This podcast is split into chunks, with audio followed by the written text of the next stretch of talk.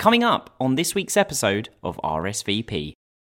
My colleague and I were persuaded to dress up as wenches. For the door to open and just to be greeted by Richard Branson. And I was lying there for about 30 minutes, not daring to move because I was absolutely petrified. It's time for a little RSVP, the show full of rants and stories, visions and pains, and so much more. With special guests and fun galore. Hotels, destinations, nightmares and dreams, confessions and everything in between. So sit back, relax, pour a wine or whiskey, get comfy, cause it's time for RSVP.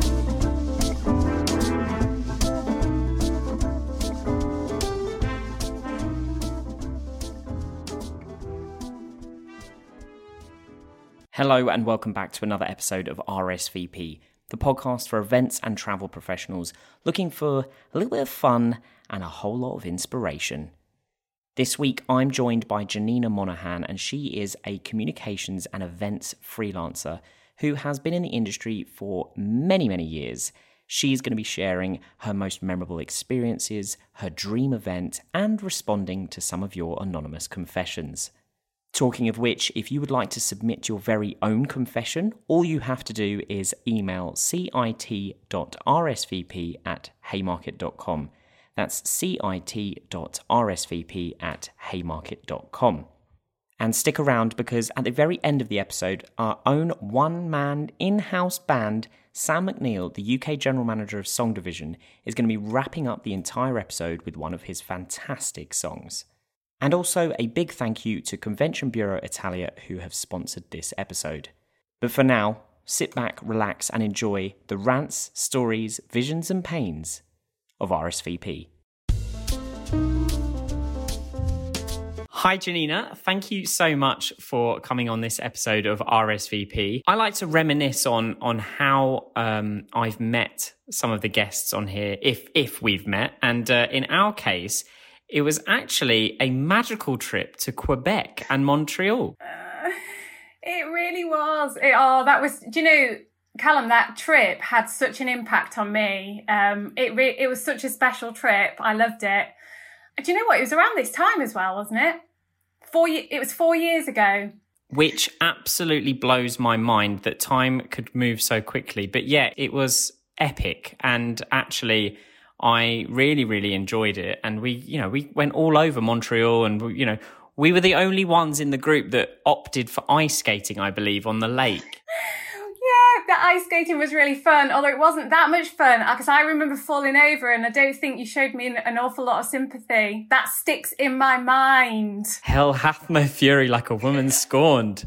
Um, I apologize. And actually, karma got me back because the last time I went ice skating, I fell straight on my ass and it was in front of a lot of people as well. No one showed me any sympathy. So that that must have been it. It was karma. What goes around comes around. But no, well, it was a it was a really it was a really great trip. Lots of memories made and a fa- and a brilliant venue as well. Yeah, no, it was. It was fantastic. And it was I think John Lennon's bed-in was there, wasn't it? Yeah, it was. And I um because when I got back, I wrote a blog and um it was all about kind of you know, being a woman in the industry, being a, a working mom and traveling. And I, I kind of wrote, wrote something about that. And, and I played the, played the track to my kids when I got home as well. Give, give peace a chance was, yeah, uh, yeah, that was the tune.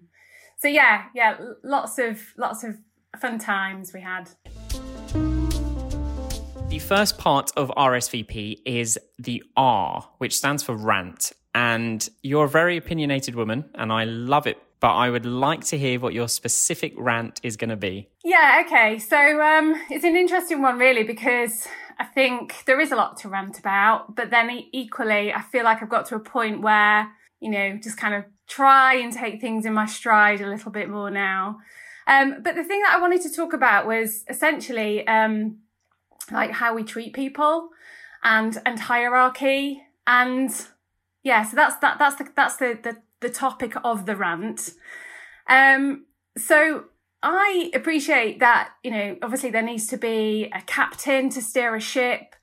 That's what he or she does, but it's the crew that that make it sail, right? And not just specifically for our industry, but for any industry. But if we focus in on our industry and the hospitality industry, um, it's what I've witnessed, particularly on site, that I kind of wanted to focus on.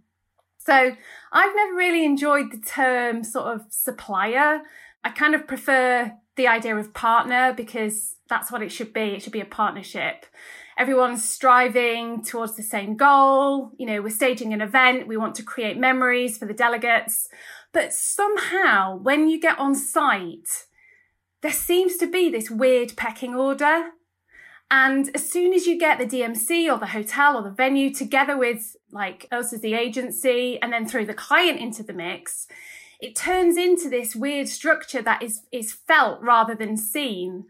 And I kind of think that is born out of years of, of top down management as opposed to flatter structures, which is, you know, something that, that some companies are, are heading towards now. Um, as opposed to working towards the shared goal, working collaboratively. I mean, I've been in situations where both the clients and I'm actually really sad to say some past colleagues have been really, really rude and disrespectful to those people who are kind of in service roles. So those who are checking people in, who are parking the cars, who are cleaning bedrooms or, you know, serving the food. And I mean, I've been in pre-cons where clients have demanded, or, or even colleagues, um, have demanded that a more senior member of staff is present um, and when more senior members of staff have been present, they've completely disregarded the junior staff member who's kind of taking part in the meeting as though they don't even exist. It just kind of emphasizes that whole, you know, if, if someone's requesting for a senior member there, then it means that they have belittled that person. And then if the senior member then comes along and ignores that person, it just encourages that belittlement almost it's funny because one of my first ever jobs was um, working at a hotel, but I was in, you know, I was a waiter, I was a casual staff, zero hour contract type thing. And, you know, the, the bottom of this so called hierarchy. Um, and then now, obviously, going to these conferences and events and things and seeing those individuals, I have yeah. the highest level of empathy for them because I'm like, oh, I, I remember doing that job. And it's almost like a, a, fondness towards them. But there are so many people that feel the complete opposite. And they're like, oh, you're here to serve me. Well, you know, fetch me my grapes and fan me with a palm leaf. You know? Exactly that. And, and the reality is that you need all the services on side. You know, each person plays their part. It's not just about the head of operations or the sales director. And what's more, these guys, they want to feel fulfilled in their jobs. You know, they want to feel like they are part of the shared purpose. And it makes me think of that, um, you know that really famous quote about the janitor who who worked for NASA and when he was asked by uh, President Kennedy, you know, what what do, what do you do here? And he said, "Well, sir, I I helped to put men on the moon." Um, and and that's the point, you know. Let people feel part of the bigger picture, a, a part of your event, because if they feel like that, if they feel valued and appreciated, they will move mountains to make stuff happen. The next part of RSVP is is three parts really. It's you having the opportunity to tell stories of your most memorable experiences. The first experience I want to hear about though is your most memorable destination experience.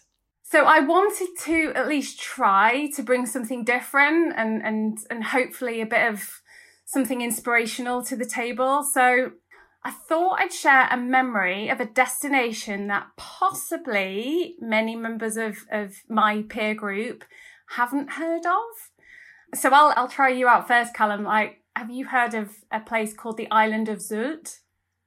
No, I haven't. And to be honest, it sounds fictional. Okay, so the spelling part is S Y L T and its location is in the very north of Germany. It is just by the Danish border and it's connected to the mainland by an 11 kilometre long causeway called the Hindenburg Dam. To get there is actually a flipping logistical nightmare, so maybe that's why, you know, many event professionals perhaps haven't heard of it because they potentially dismiss it immediately. But once you've done it a few times, it's actually really not that bad. It does have its own airport. It's very tiny. Um, but you can fly into it directly onto the island. Um, it's an indirect flight from the UK. And to be honest, you're better off just flying to directly to Hamburg, and then you take a train. It's three hour journey straight up to the island. And it is a really, really well regarded holiday hotspot for Germans. And just to give you an idea of the vibe, the Germans refer to it as the Monte Carlo of Germany or the Hawaii of Europe. I love that. I, I I was thinking, I was trying to picture it, and now I have I have a very specific image in my head now. Yeah, that's good. Well, let me try and paint a bit a bit more of a picture. It's really clean. It's very picturesque with really cute um, kind of clothing boutiques, and there is a huge emphasis on wellness as well with activities such as something called Wattwanderung, which is where you go walking in marshland in your bare feet. And the mud there is supposed to be really super good for your skin. Um, loads of amazing restaurants, many sort of specialise in fish, unsurprisingly. And it has a, a collection of kind of small luxury hotels. And one sort of quite well known one in this sort of German population would be the Hotel Stadt Hamburg, which is in the center of Westerland and it has quite a few famous people visit. But what it's super famous for are the white sandy beaches, which are peppered with these really cool white beach baskets. And if you're feeling flush, you can hire hire them for the day or for the week, or if you're like feeling super wealthy, you could just buy one outright. But it's on the North Sea, so it can uh, sometimes experience quite crazy weather conditions. And it's on the same latitude as Newcastle upon Tyne. Right, because I was thinking this when you said it was north of Germany and then you said white sandy beaches. I was like, I'm getting such mixed messages here. Yeah, it's like Caribbean meets like Northumberland coastline or something. But the other thing that it's quite famous for is its naturist movement, which started in the 1920s. So it's famous for its nudist beaches and I wonder sometimes if that was the real reason why my parents used to like to go there on holiday. We've had a fantastic insight there into uh, into your parents. This week's podcast is sponsored by Convention Bureau Italia, the benchmark for everybody wanting to organise an event in Italy. Learn more at italyathand.com about how you can participate as a hosted buyer to Italy at Hand 2021 the most interactive mice event ever, and it's taking place in Milan this December. That's right, it's time to get back with your Italian partners. The next story that I'd like to hear from you is your most memorable experience of a hotel. I'll just quickly tell you this domestic one. It's a hotel called Combe Abbey in, in Warwickshire. And up until a few years ago, it was known as the place where I got engaged. That's where my husband proposed in the lovely hotel grounds. But the memory has now been kind of overshadowed by a work event. And it's for a tech company. They had a meeting, which was followed by a medieval banquet in the evening. And um, my colleague and I were persuaded to dress up as wenches. I mean, that's, that's just a side story, to be honest. oh god but i mean that that isn't that is another story but afterwards we tagged onto a, a night tour of the property which is said to be haunted and the guide just really really spooked us and i'm easily spooked. I can't watch horror movies like i just get scared to death so that night I climbed into my four poster bed and I was lying there for about 30 minutes, not daring to move because I was absolutely petrified. I decided I couldn't cope with it any longer. So I mustered up the bravery to dive out of bed, bang on my colleague's door, which was literally next door. She opened the door, I walked past her, jumped straight into bed, and we spent the night together. Nothing better to bond people than just a little bit of fear and some medieval costumes. I know. oh, such a good memory. I love it. I absolutely love it. The final experience I'd like to hear is your most memorable food experience. A couple of years ago, I was really lucky enough to be invited to a good friend's wedding at Le Manoir aux Quatre Saisons in Oxfordshire. And it was a really small intimate affair and it was it was really special and the wedding breakfast was eight courses plus um, petit fours and, and wines to match each course so there were dishes like Cornish crab with caviar, Dover sole, langoustine and ginger consomme, beetroot with horseradish sorbet, uh, rhubarb cappuccino. You know, it was it was so fancy. It was absolutely beautiful, and the whole dining experience was was amazing. But the reason I think this is this is like a theory that I have as to why the food was so good was because when I met the chef. So the chef came into the dining room and it was Chef Gary Jones and he came in and he was he was chatting to the bride and groom and then just, just as he was leaving I thought I feel like I really need to ask him a question. So I just said, "Oh, you know, do you mind me asking, like, where your passion for food came from and how, you kind of got into this career?" And he told me a story that I'll just really quickly share with you. He'd been working at another restaurant for a few years, and an apprentice joined the team. And she was brand new, really quite daunted by the kitchen and the people within it. And he really took her under his wing and mentored her, taught her everything he knew. Um, and because she was sort of keen to learn, that kind of spurred him on as well. He, re- you know, he really wanted to share a lot of his knowledge with her. And anyway, one day she mentioned to him that her uncle was looking for a chef to help him with his overseas business. And would he be interested? So he was really keen to sort of learn a little bit more about this opportunity. And so he went along to this guy's house, knocked on the door, and um, I don't know if you know the story, but the guy who opened the door was Richard Branson. And after a chat, he offered Gary the job as his private chef on Necker Island. Now, clearly, Gary is a great chef, is super passionate about food, um, but actually, it was his kindness that he'd shown to Richard's niece that kind of ultimately got him the foot in the door for working on Necker. And, you know, I like to sort of think, you know, maybe that's why the food was tasted so nice because he really creates it with passion and kindness. That is incredible. I did not know that story. I've never heard that story, but I love the way that karma has come around in such a such a strong way and to you know to take someone under your wing which is pretty selfless to be honest there's not really anything you can kind of gain from from taking your time to to help others um, in that kind of way I'd love to have seen his face knocking on the door. I mean, obviously, it must have been a big house, and he must have thought, "Oh, this guy's well off." But then for the door to open and just to be greeted by Richard Branson, like I'd literally, I, I think I'd fall over. So, the next part of RSVP is the V, which is an opportunity for you to paint a vision of your most imaginative event possible. There are no limitations, and you're a very imaginative person. So, I feel like this is something that you probably enjoyed thinking of. Oh, so I hope you're not going to be disappointed now that you now that you've built built that up. I feel the I feel the pressure.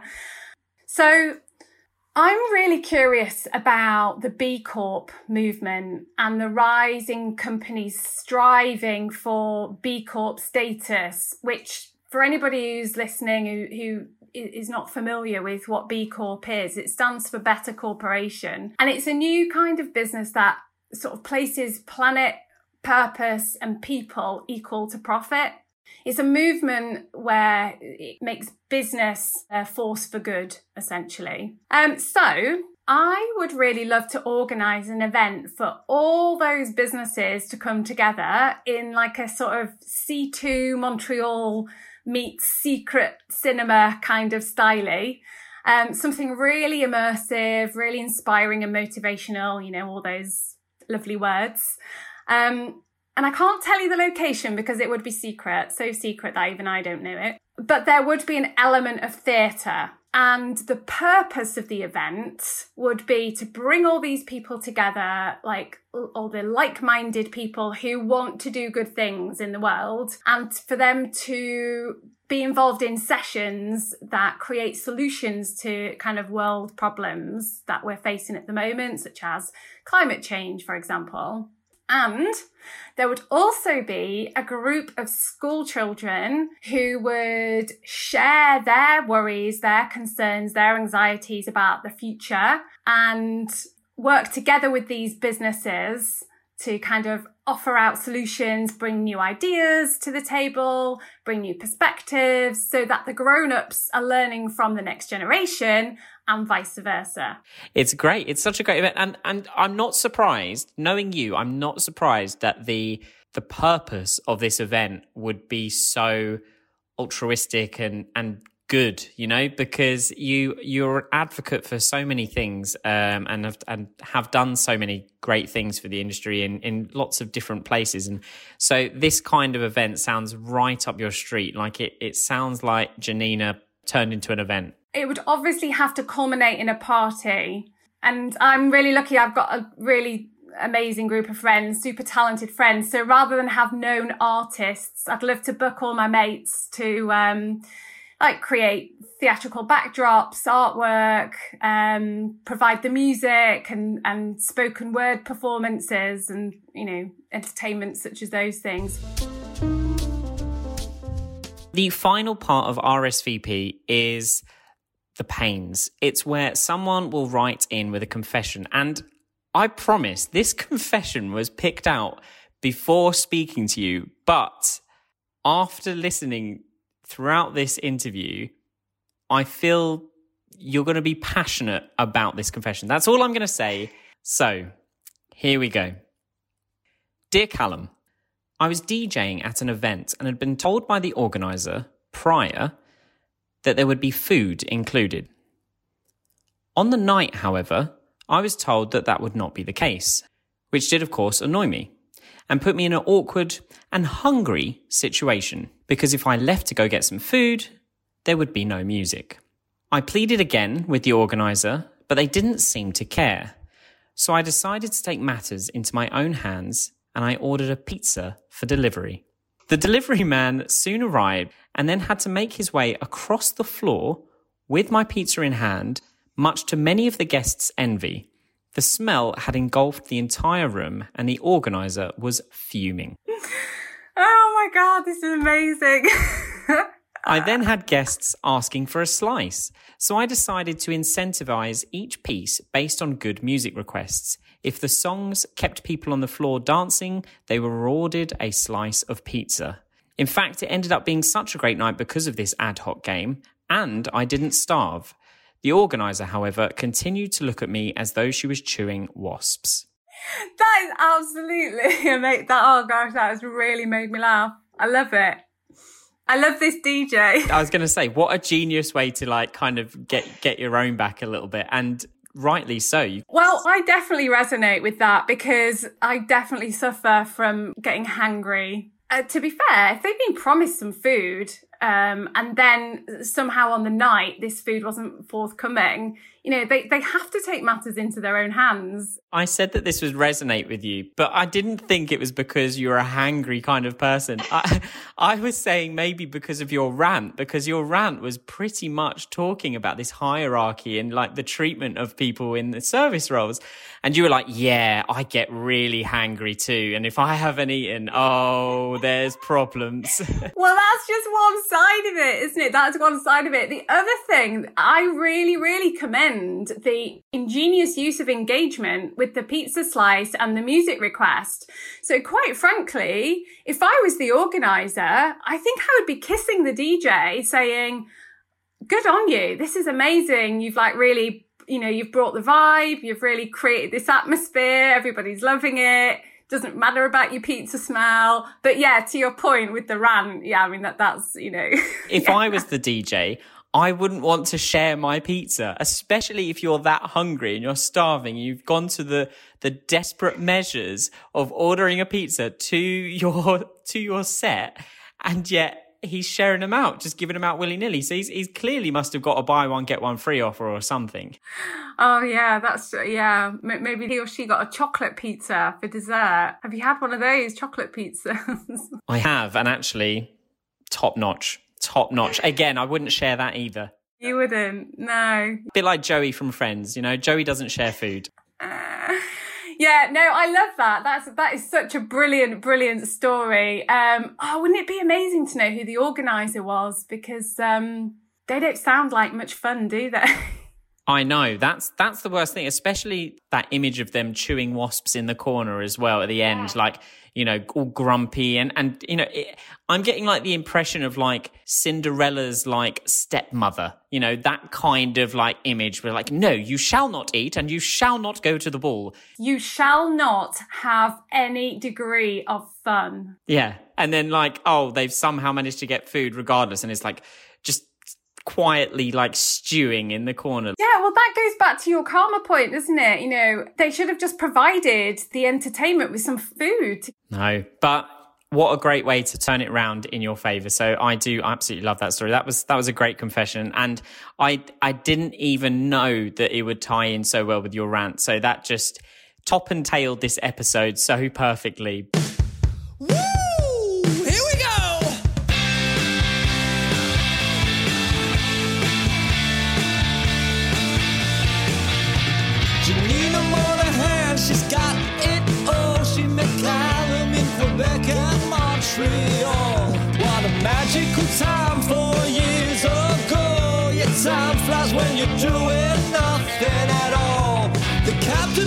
Ship, but the crew makes it sail. You treat people equal and they won't fail. The island is Sylt, it's the place to be. Feels like a Monte Carlo or Hawaii. The white sandy beaches, amazing food. Did I forget to mention everybody's new? Le Manoir for the ultimate dining experience